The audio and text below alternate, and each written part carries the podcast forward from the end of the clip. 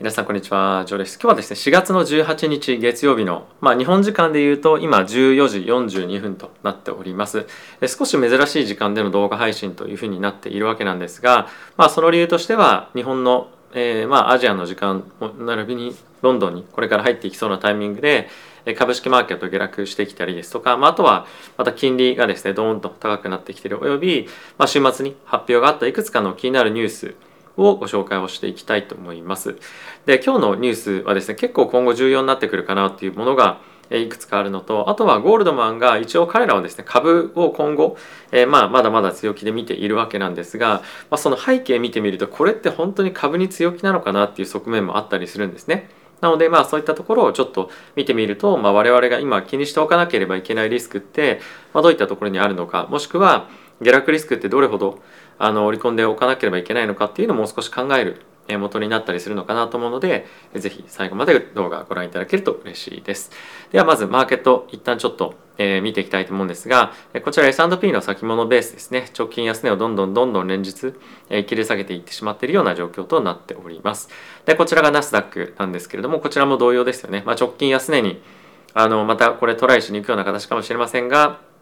今、まあ、どんどんどんどん連日の下落をまあ、さらに深めていっているような状況となっております。で、えっと、ここ今日あの金利の方で注目しておきたいのは10年債の金利ですね。え引き続きあのアジアの時間でまだ金利どんどん高くなってるんですが、まあ、これが窓を開けるような形で、え一気にまあ4ベースぐらいですね、まあ、4ベースって、まあ、あのものすごく大きな動きなのかっていうと、まあ、そうではないかもしれませんが、まあ、この日本時間で、まあ、これだけ動く、まあ、その朝から動くっていうのも、まあ、そこそこ珍しいことでもあるのかなと思うので、まあこういった動きが月曜の朝から出るということは、まあ、ちょっとリスク警戒度高まっているような証拠でもあると思いますしあともう一つ気になるのはここ最近ですねまたゴールドが2000ドルを目指すような展開になってきてるんですよね。やっぱりこのゴールドが高まってくるっていうのはあの最近なんか本当にちょっとしたニュースだとなかなか動かなかったと思うんですよ。にもかかわらずまたこの2000ドルへのトライっていうのは、まあ、コモディティ関連の需要およびまあそういったその避難的なゴールド買いみたいのが、まあ、少しずつまたポジションが高まっていってるような一つのサインかと思うので、まあ、この辺りの動向っていうのは一つ注視しておかなければいけないのかなと思っております。はいまあ、あとは一つ少し僕が個人的に気になってるのがこれが小麦の先物なんですけれども、え、小麦はですねまた、え、ロシアウクライナ、まあ、あの地域が非常にまあ世界の食料庫というふうにまあ言われているような形でものすごく重要な拠点なんですよね。でそこのまあ、戦争が今後も長く続くんじゃないかもしくはまた直近でいろいろとまたあの戦闘をですね繰り広げているということでこの辺りの価格さらに上がってくるんじゃないかなと。でそうなってくると、まあ、やはり世界の物価指数に関しては、ま、上昇圧力高まってくるんじゃないかと思いますし、まあ、今また原油も上がってきてますけれどもこの原油とえーまあ、食料関係っていうのは非常にボラティティが高い、ええー、と物価指数でもあるんですよね。なのでまあこの辺りが急激にまたドーンと跳ね上がってくる可能性も十分あるのでこの辺りの数値については、まあ、しっかりと、まあ、横目でもいいのでちらちらと見ていきたいなと思ってはおります。はい。で、ここからいくつか注目のニュース見ていきたいと思うんですが、その前にですね、このチャンネルはファンズ株式会社様にスポンサーになっていただいております。ファンズはですね、個人が企業に対して間接的に投資をできるプラットフォームになっておりまして、え主に年収500万円前後、実際1000万円前後の方が利用されているプラットフォームになっております。気になる方はぜひ概要欄の方から僕のご紹介動画もありますので、ぜひチェックしてみてください。はい。ということで、ニュース見ていきたいと思うんですが、まずは、ちょっと短期的な話かもしれませんけれども、ゴールドマン・サックスがですね、リセッションリスクっていうのはさらに高まってきていますよと。ただし、まあ、it's too early to worry というふうに言っているんですが、まあ、これはここ最近でもずっと話題にも挙げている、あの、インバーテッドカあのカーブっていうんですかね。えっと、2年債と10年債の金利がま逆転したりとか、まあ、そういったところも含めていろいろとリセッションリスクっていうのが今気にされているわけなんですけれども、まあ、そういったあのイールドカーブがですね逆転現象が起こったとしても実際にリセッションが来るのは1年後というふうなことが、まあ、るので、まあ、too early to worry っていうふうには言っているんですがその一方でゴールドマンっていうのはさっきも少しお話したように株まだ上がっていきますよっていう方向性で話はしているんですね。でその一方でその背景の条件みたいなものが少しずつ変わっていっていて今彼らは株買いなんですが基本的にはそのま、株買いの中でもやっぱテールリスクを気にしてくださいというふうに言ってます。テールリスクっていうのは何かまあ起きたらものすごい大変なことになるんですが、まあ、起こらないでしょうと。ただしそういう何かしら大きいリスクをケアしながら株を買うみたいな感じに、ま、徐々に徐々にシフトしてきてるんですね。でそれは何を買えばいいっていうふうに言ってるかなんと現金とコモディティなんですね。でこれっていうのはあのまあ現金っていうのはやっぱり株を買いなさいけど現金持っておきなさいっていうのは、まあ、少し相反するようなことにも聞こえるかと思うんですけれどもやっぱり今大事なのはリスクマネジメントをしなさいっていうことがまあ彼らのメッセージかと思うんですね。でかつコモディティが上がる時っていうのは、まあ、結構マーケットとして今回彼らについてゴールドを中心にお話をしていると思うんですけれどもやっぱりマーケットが、まあ、クラッシュというか、まあ、徐々に下がっていく、まあ、パフォーマンスが悪くなっていくに従ってコモディティ今結構上がってますよね。っていうのもやっぱりコモディティが物価高っていうのがまず今起こっていて、まあ、それに伴って金利が上昇したりとか、まあ、あとは QT バランスシートの縮小が進んでいくっていうことでそれがどんどんどんどん進めば株式も下がってくるということで、まあ、このリスクヘッジみたいなものをしっかりとポートフォリオの中に入れておきましょうと。でかつ今彼らが売りって言ってるものは何かっていうと債券だったりとか、まあ、あとは社債なんですね。でこれはいろんな企業とかあとはまあ国も含めてなんですけれども、まあ、どんどんどんどん金利が上昇していくってことで値段が下がっていく。プラス後ほどもちょっとこの点触れるんですけれども今世界各国の特に新興国がですね債務払えなくなってきてるんですよね。なのでそういったリスクを見越しておいて、まあ、リスクを外しておいた方がいいんじゃないか。およびま世界的な金融危機とまではいかないかもしれませんが、まあ、不安定な状況になっていくんじゃないかというふうにまあ言っていますと。まあこれを聞いてみると株っていう観点からだけ見ると買いかあそうなんだみたいに感じるかもしれませんがどちらかというと、まあ、彼らですおそらくまあこれあの証券会社でもあるのでやっぱり自分たちの商品売らなきゃいけないんですよね。全部売りですみたいなやっぱ言えないわけで、まあ、一つ株っていうのはやっぱ非常に大きな収益源にもなるので、まあ、そこを買っておきながらももろもろ大きな一番リスクと考えている株をヘッジするためのコモディティだったりとか、まあ、あとは現金しっかり取っておいてくださいねとおよびまあ、あとは今急激に金利が上昇していったりとか、もろもろの会社のですねバランスシートが悪化していってる中、まあ、その社債とかそういったものは買わないでくださいねって言ってるとなので総合的なポートフォリオっていう観点で見ると、まあ、結構リスクオフなんじゃないかなって僕はこの記事見てて思ったんですね。なのでまあ株があの年末までにどこまで上がりますみたいな話がいろいろとこれまで出てきていましたがそれ以外のポートフォリオについてどう考えてるかっていうのを、まあ、こういうふうに見てみると意外とゴールドマンこれ弱気じゃないみたいな感じに、まあ、僕は思ったんですね。はい、でやっぱり今後気になってくるのは直近5月の FOMC なんですけれども今マーケットではですねもう91%利上げを織り込んでいるような状況となっています。少し前までてか週末の前まででも90%いっていたんですが1週間前だと大体80%ぐらいだったんですね。この50ベースの利上げの織り込み具合が。なので日々本当に徐々に50ベースの利上げを織り込みつつある。でかつ年末までの利上げ幅っていうことに関しても徐々に、まあ、上下はあるんですけれども徐々に8回利上げから9回利上げになって9回利上げから今10回利上げを織り込んでいってるような方向性になってるというわけですね。なのでまあこの辺りは毎日毎日変動するんですけれども、やっぱりマーケット全体の見込みというかリスクの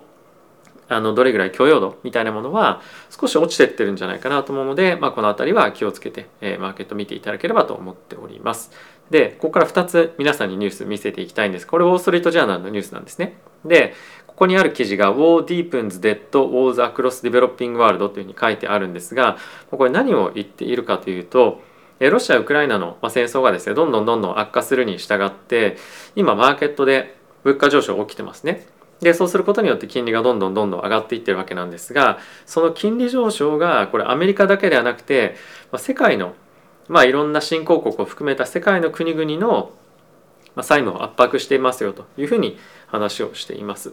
で、えーと、実際に今しかもドル高になってますよね。でドル高になっていってるということは彼らのま自国の通貨の価値がどんどんどんどん下がっていることでま自分たちでドルで借りてるものをですねあの一旦はま、自国の通貨に変えて、ま、運用したりとかっていうしてしてるわけなんですがじゃあそれをいざ返す時になった場合ドルが上がってるんで余分に自国通貨を費やしてお返ししないといけないわけなんですね。でかつ変動のまあ、金利にまあなってるものも一部あるかもしれませんしあじゃあお金返せないから追加で自分たちの国債発行して返そうっていうふうになった時に金利がドーンと上がってるんで、まあ、また返さなきゃいけない金利のあのまあ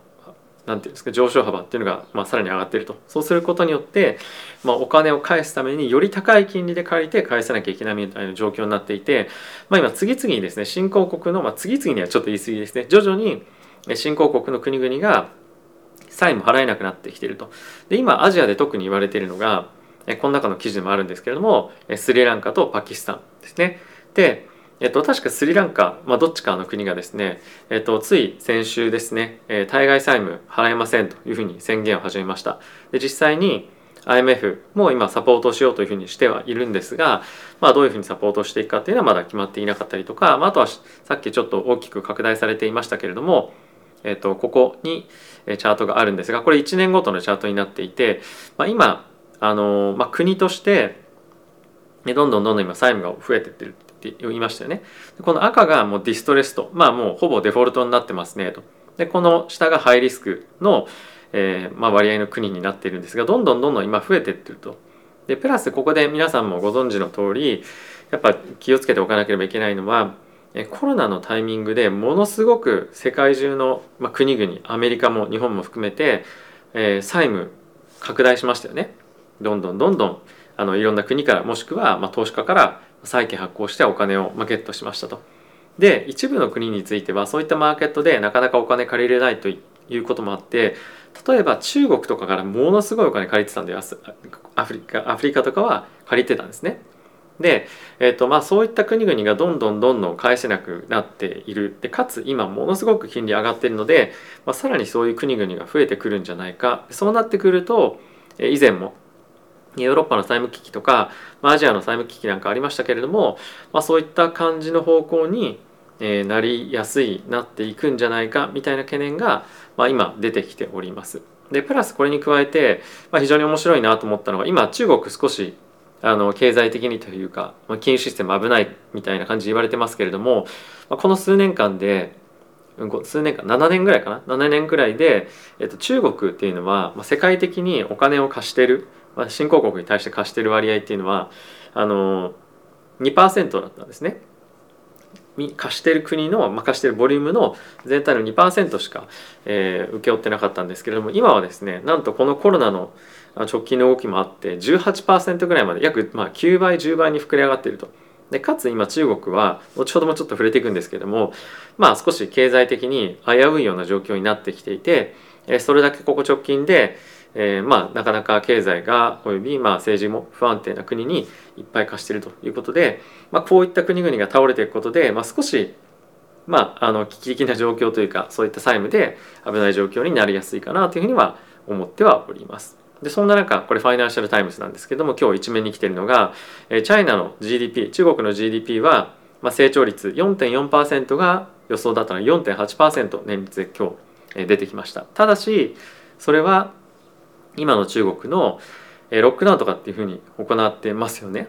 なのでまあそういったところを考えてみると、まあ、あの今回良かったけれども見通し危ないんじゃないみたいな話に、まあ、今またさらになってきている。でさらに、中国を取り巻く環境っていうのは国内もそうですし、まあ、そういったお金を貸してる先もそうですけれども、まあ、なかなかあの一筋縄にはいかないような状況でもあるのでマーケットでまあ、そういった新興国をま中心とした債務の危機っていうのが今後来るかもしれないみたいなニュースが徐々に出てきております。およびアメリカの国内ではですね先日もちょっとご紹介しましたけれども個人消費という観点で少し減速してきていたりとか個人が抱える債務に関して少し焦げ付きが出てきているなんていう話もまあありましたよね。でまあちょっとアップスタートの話で「ジョーさん分かってない」みたいな話があのありましたけれどもえっと、アップスタートっていうのは、まあ、自分たちでまあ貸したあのものについて、まあ、証券化してバランスシートからどんどん外していってるっていうような、えー、確かあの、まあ、ビジネスモデルだったと思うんですけれども、まあ、そういうのも実際にバランスシートから外したりとか証券化する際のコストっていうのが今ぐんと伸びてるんですよね。なのであの焦げ付きっていう観点よりもその前のタイミングでじゃあヘッジとして買わなければいけない例えば CDS っていう商品があるんですけども、まあ、そういったリスクヘッジの商品の価格も上がっていったりとか、まあ、してはいるので、まあ、あのこういうビジネスモデルだから大丈夫っていうのもまあ一部あるとは思うんですがどんどんどんどんあの個人のリスクをじゃあ誰が取るのかそれを取りたい人って誰なんですかっていうのは考えてみるとその先に別に投資家がいるわけですよね。でその人たちもやっぱり今までと同じレートでは買えませんねと。もっともっとディスカウントしてもらわなければ買えないしもっとしっかりと、まあ、あのリスクヘッジをするための商品を買ってそこにコストかけてもらって、まあ、それでの金利じゃないと買えない。もしくはもっと金利が高い利率で運用してできないと買えませんよみたいな話もあったりとかするのでまやっぱりいずれにせよどちらにせよそういった金融機関周り、え金利回り商品っていうのは、かなりプレッシャーかかってくることに、今後個人によっても、国によってもなると思います。はい、ということで、こういった観点はですねおそらくま、さっきゴールドマンが言っていたようにテールリスクにちょっと近い話だと思うんですね。テールリスクっていうのは、まあ、ほぼ起きないかもしれないけど起きたらやばいみたいなリスクのことをテールリスクって言うんですけどもそういったことが結構いろんなところで、まあ、ささやかれるようになってきてるとアメリカのリセッション入りみたいなのも30%ぐらいありますよねと。じゃあその先に何があるのかっていうふうに考えたら、まあ、アメリカの国内の経済 GDP もそうなんですけれども、まあ、それよりももしかすると前に新興国および世界各国の債務の危うさみたいなものが、ま注目されてくるかと思うので、まあ、そういったニュースにマーケットがどれぐらい反応するのかとかも、まあ、徐々に見ながら、まあ、そういったものにより反応するようになってくるとマーケットがよりテールリスクを織り込むっていう感じにもなってくるのでえ気をつけた方がいいんじゃないかなと僕は思っております。はい、ということで積極的に株を買いに行く場面では正直僕はないなと思っているので、まあ、ひたすら静観というかあの何か買えるようなタイミングになったらえ買買える銘柄って何だろうというところを見ていくっていうのがひたすら今できることかなと思いますし、えー、マーケット今週からまた非常に、まあ、いろんな企業大企業 IT 関連も含めて決算出てきますけれどもあ決算良かったから買いだみたいな感じになるっていうよりもどっちかっていうとまああの本当にそれに対してマーケットがどう反応するのかっていうのを、まあ、見るぐらいのえー、今回は決算シーズンになるんじゃないかなと思いますし、まあ、それでパーンと跳ねたところで、まあ、売り抜けたいっていう人もやっぱいると思うので、まあ、その辺りのプライスアクションも、まあ、見ていくといいんじゃないかなと思っております。はい。ということで皆さん今日も動画ご視聴ありがとうございました。えー、なかなかですね、あのまあ、ネガティブなものが出てきたら、まあ、それに反応してポジティブなものが出てきても、まあ、あまりポジティブなニュースに反応しないみたいなあのマーケット環境続いていると思うので、まあ、今マーケットはそんなに上がるつもりがないというか上がる材料は正直ないと思うんですね。なのであの本当にまあさっきもあのゴールドマンの話もあったように、まあ、株を買うんであればそれとまた別のヘッジする商品みたいなのを合わせて、まあ、抱き合わせで買うとか、まあ、そういった形で、え、大きくリスクヘッジができるようなもしくは、え、リスクを取りすぎないような戦略っていうのをしておくといいのかなと思っております。ということで皆さん今日も動画ご視聴ありがとうございました。また次回の動画でお会いしましょう。さよなら。